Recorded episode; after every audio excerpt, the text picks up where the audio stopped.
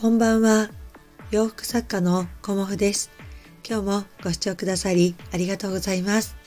コモフのおしゃべりブログでは40代以上の女性の方に向けてお洋服のことを中心にお話しさせていただいています。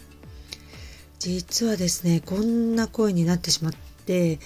あのね収録を、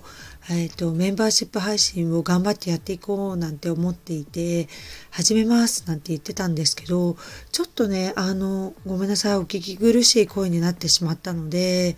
まあね明日朝起きたらまあ治ってるんじゃないかなと思うので今日はねあのなんとなくあのお話できるようになってきたので少しだけね収録させていただきました。うん、